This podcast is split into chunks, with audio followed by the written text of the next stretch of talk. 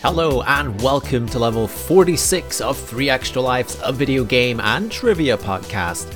I'm your host, Tom Knight. How are you all doing this week? I hope you're doing well. And before I get into this week's level, I just want to thank Monica from Geek Herring Podcast, who she just went and sent me a copy of Animal Crossing New Horizons for the Nintendo Switch so I could live those island dreams right now with mentioning it in level 45. So if you haven't listened to that level, go back and check it out where we talk about the Animal Crossing craze. I'm living it now too, but I just wanted to say thank you, Monica, very much for that gesture. I'll be sending you some oranges very soon. Anyway, with that out of the way, let's get on with the show! Starting off this level of 3 extra lives, I'm focusing on a feature in Steam called Steam Family Share. Now, this has been out since September 2013, but this week I made a bit of a revelation. So, Steam Family Share allows you and close friends to share your Steam libraries together. Amazing, you might think, if you're somebody who has a big backlog of games, maybe introducing somebody close to you to the platform who doesn't have an extensive collection like yourself, you can share your games with them by logging into their device, their computer, and enabling that feature. One of the downsides of this feature was that when you were online yourself playing your Steam games and that person you've shared your Steam games with wanted to play at the same time, you couldn't do that. You couldn't be online at the same time. However, there is a workaround which I have discovered this week. Don't worry, it's totally legal. I've actually been reaping the benefits of this with my partner Amanda, who likes to dip into some of the titles I have redeemed on my Steam library. And usually that's a game from the Humble Choice or Humble Bundle that we both haven't managed to pick up. So, this is working out by the person who you've shared your library with. They'll go ahead and pick a game that they want to play. The way you get around still accessing your library, and I do note there is a bit of a disclaimer here the game you also want to be playing has to be a title that works offline, not online. So if you're looking to play something multiplayer online like Rocket League or Destiny 2 or something that requires you to be connected to the internet, you are gonna run into an issue of not being able to do this. But if you're maybe somebody like me who enjoys indie games or single player titles that don't require you to be connected to the internet, you can actually set your Steam into offline mode, play through those titles while the other person connected to the internet is accessing your titles on Steam.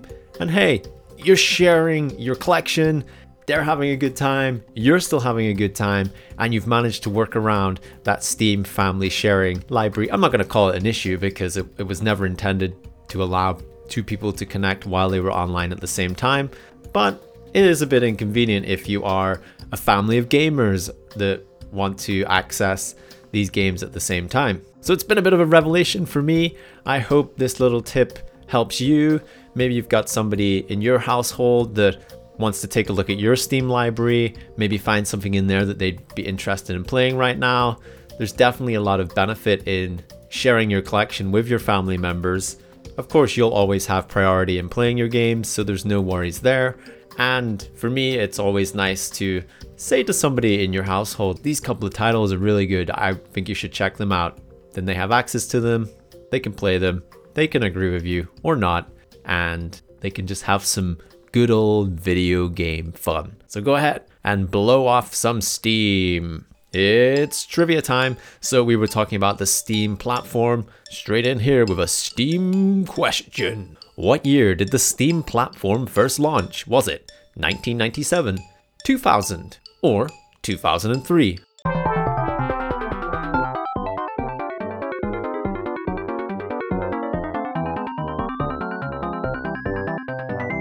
The correct answer is 2003.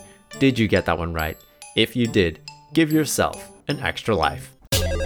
Next up on this level of 3 extra lives, I'm talking about my friend Pedro, or as I've been told to say, My Friend Pedro. So, My Friend Pedro is a shoot 'em up video game developed by DeadToast and it was published by Devolver Digital. And this game came out in June 2019 on Windows and the Switch and has since been released on Xbox One in December 2019 and a PlayStation 4 port is due to release in April 2020. In fact, as you're listening to this, it has been released, barring no delays. So, what is My Friend Pedro? Well, that is a great question because you start this game by waking up and interacting with a banana. Yes, a banana. And this banana sends you on a journey through various levels, which aren't that long. They maybe take five to seven minutes to complete. And Pedro will guide you as you eliminate hordes of gangsters and bad guys that you're trying to basically find out who you are, what you're doing, and why there is so many criminals in this town. And the game borderlines on making you feel like a complete badass and the most utterly ridiculous feeling of that you might just be in the Matrix, but the Matrix if it was directed by Michael Bay. And you'll go through various levels that are side scrolling, 2D, and it's a pretty violent game. And you also have the ability to use bullet time. Think again, The Matrix, or if you've ever played Max Payne, then you have access to ridiculous jumping maneuvers. You can dodge bullets by spinning. You can split your aim, double targets at once, and you have access to various weapons to perform off stylish parkour maneuvers as you do this, and you get scored at the end for your performance. So it's not just about getting through the level, it's about how stylish you can do it, and you'll get a rating at the end of the level, which can vary from being awesome to being called a coconut, which I don't think is very good and I've seen it quite a lot myself. But like I say, this game does borderline on a ridiculous balance where you spend certain levels within the mind of Pedro the banana, and that causes the levels to get a little bit Alice in Wonderland, where you're in this banana reality, which is probably not what you're going to expect. I don't want to give away too much there. But this game is a lot of fun and it's really easy to pick up and play, and it's really easy to make you feel like an incredible superstar hero with the usage of the slow motion and the aiming of your weapons. You can, like I say, target two people at a time. You can burst through a window. You can s- just slow down time while you're doing that and perform incredible maneuvers. There's also a fairly ridiculous boss fights and stages that break up the side scrolling regularity of this game as well. And you're just going to be in this really strange world of gangsters and bananas. And it all seems a little bit unreal. And I think they've really captured that bizarre feeling with you having this friend who is a banana, but it feels strange, but then there's something that feels right about it too. I don't know what that's all about, but it's all very appealing. So I definitely think my friend Pedro is worth your time. Blood, bullets, and bananas. What better combination can you have than that? And I was fortunate enough to pick this up in Humble Choice for March 2020. So I was very happy with this pick. And if you're looking for one of your video game five a days, I definitely think you should check out My Friend Pedro by Dead Toast Entertainment. It's trivia time! So we were talking about My Friend Pedro, and you know, there was bananas in that discussion. And speaking of bananas, name the 1998 PlayStation 1 title developed under the name Saru Getchu that was specifically designed for the DualShock controller and would be the first game to do so. Your clue is bananas.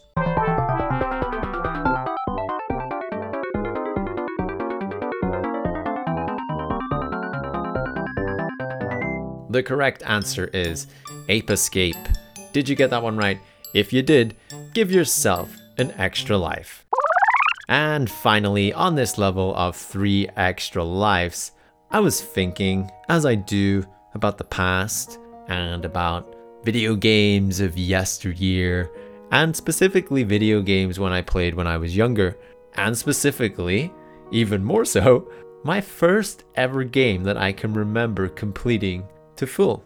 What was yours? Can you remember right now, off the top of your head, that first game that you managed to conquer, that first game that you managed to complete every level, that first time you saw a credit screen in a video game and thought, okay, I've done it. What now? Now, for me, my first ever game was over on the Sega Mega Drive. Now you're probably thinking, oh, Tom, it was Sonic, it was Streets of Rage. And I'll say to you, no, it was Michael Jackson Moonwalker. Yes, Michael Jackson had a video game that released back in 1990 on the Sega Mega Drive or the Sega Genesis if you prefer. In fact, it actually came out in 1991 in Europe. I was playing it sometime after that. Honestly, it's a game I still remember fairly well. There was only four levels in this game where you would go around beating up bad guys, using dance moves and magic powers to do that.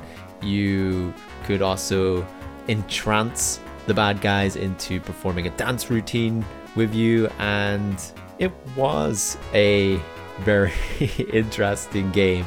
And it is one that I do have fond memories of because when I was of that age, I also remember even sitting in the sound settings for that game and listening to 16 bit audio uh, of Michael Jackson songs and dancing to those in my living room while I wasn't playing this game.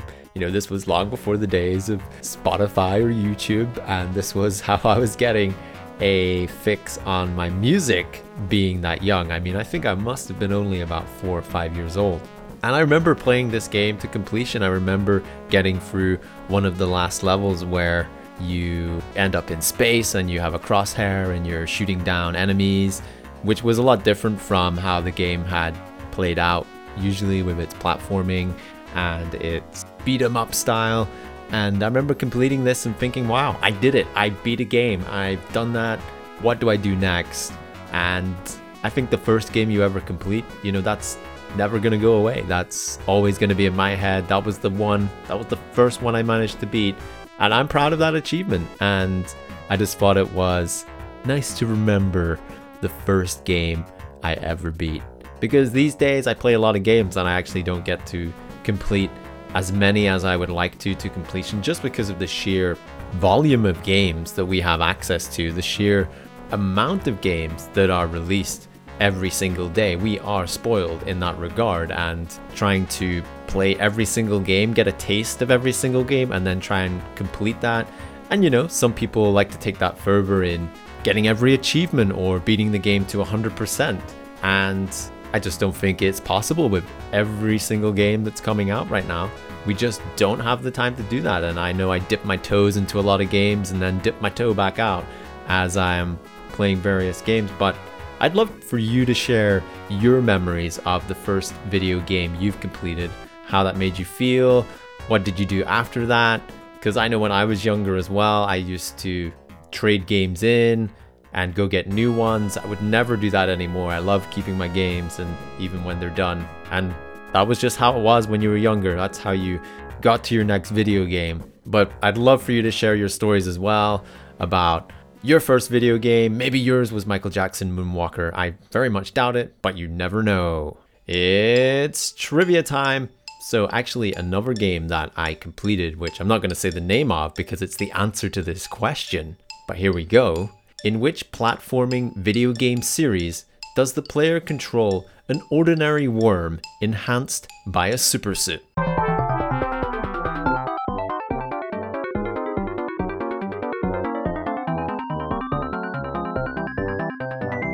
The answer is Earthworm Jim. Did you get that one right? If you did, give yourself an extra life. And here we are at the end of another level of free extra lives. How did you do on the trivia this week? Why not let me know over on social media, over at Facebook, Twitter, Instagram, at 3 Extra Lives. Always love to hear how you're doing on the trivia. And you can email the show at podcast at 3extralives.com if you have any feedback, suggestions, or anything that I've mentioned you want to send a reply to, you can do it over there at podcast at 3extralives.com. And you can find the show notes, of course, for this level, 3extralives.com. It'll all be there so you don't have to go searching. And with that, here we are at the end of another level. I want to thank you very much for tuning in.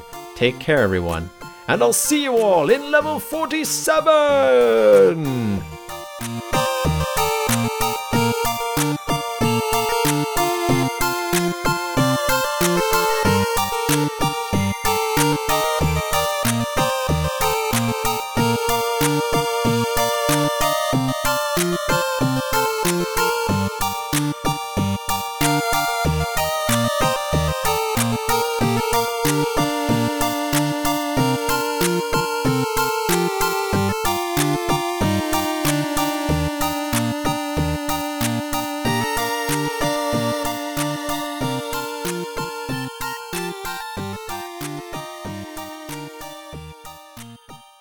This show is brought to you by Dragon Powered Studio.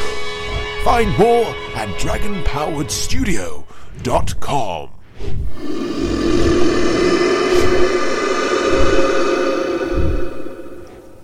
So it's been a bit of a rev. rev- Next up on this level of 3 Extra Lives, I'm talking about my friend Pedro. Or, as I've been told to pronounce it, my friend Pedro. I just said the same thing.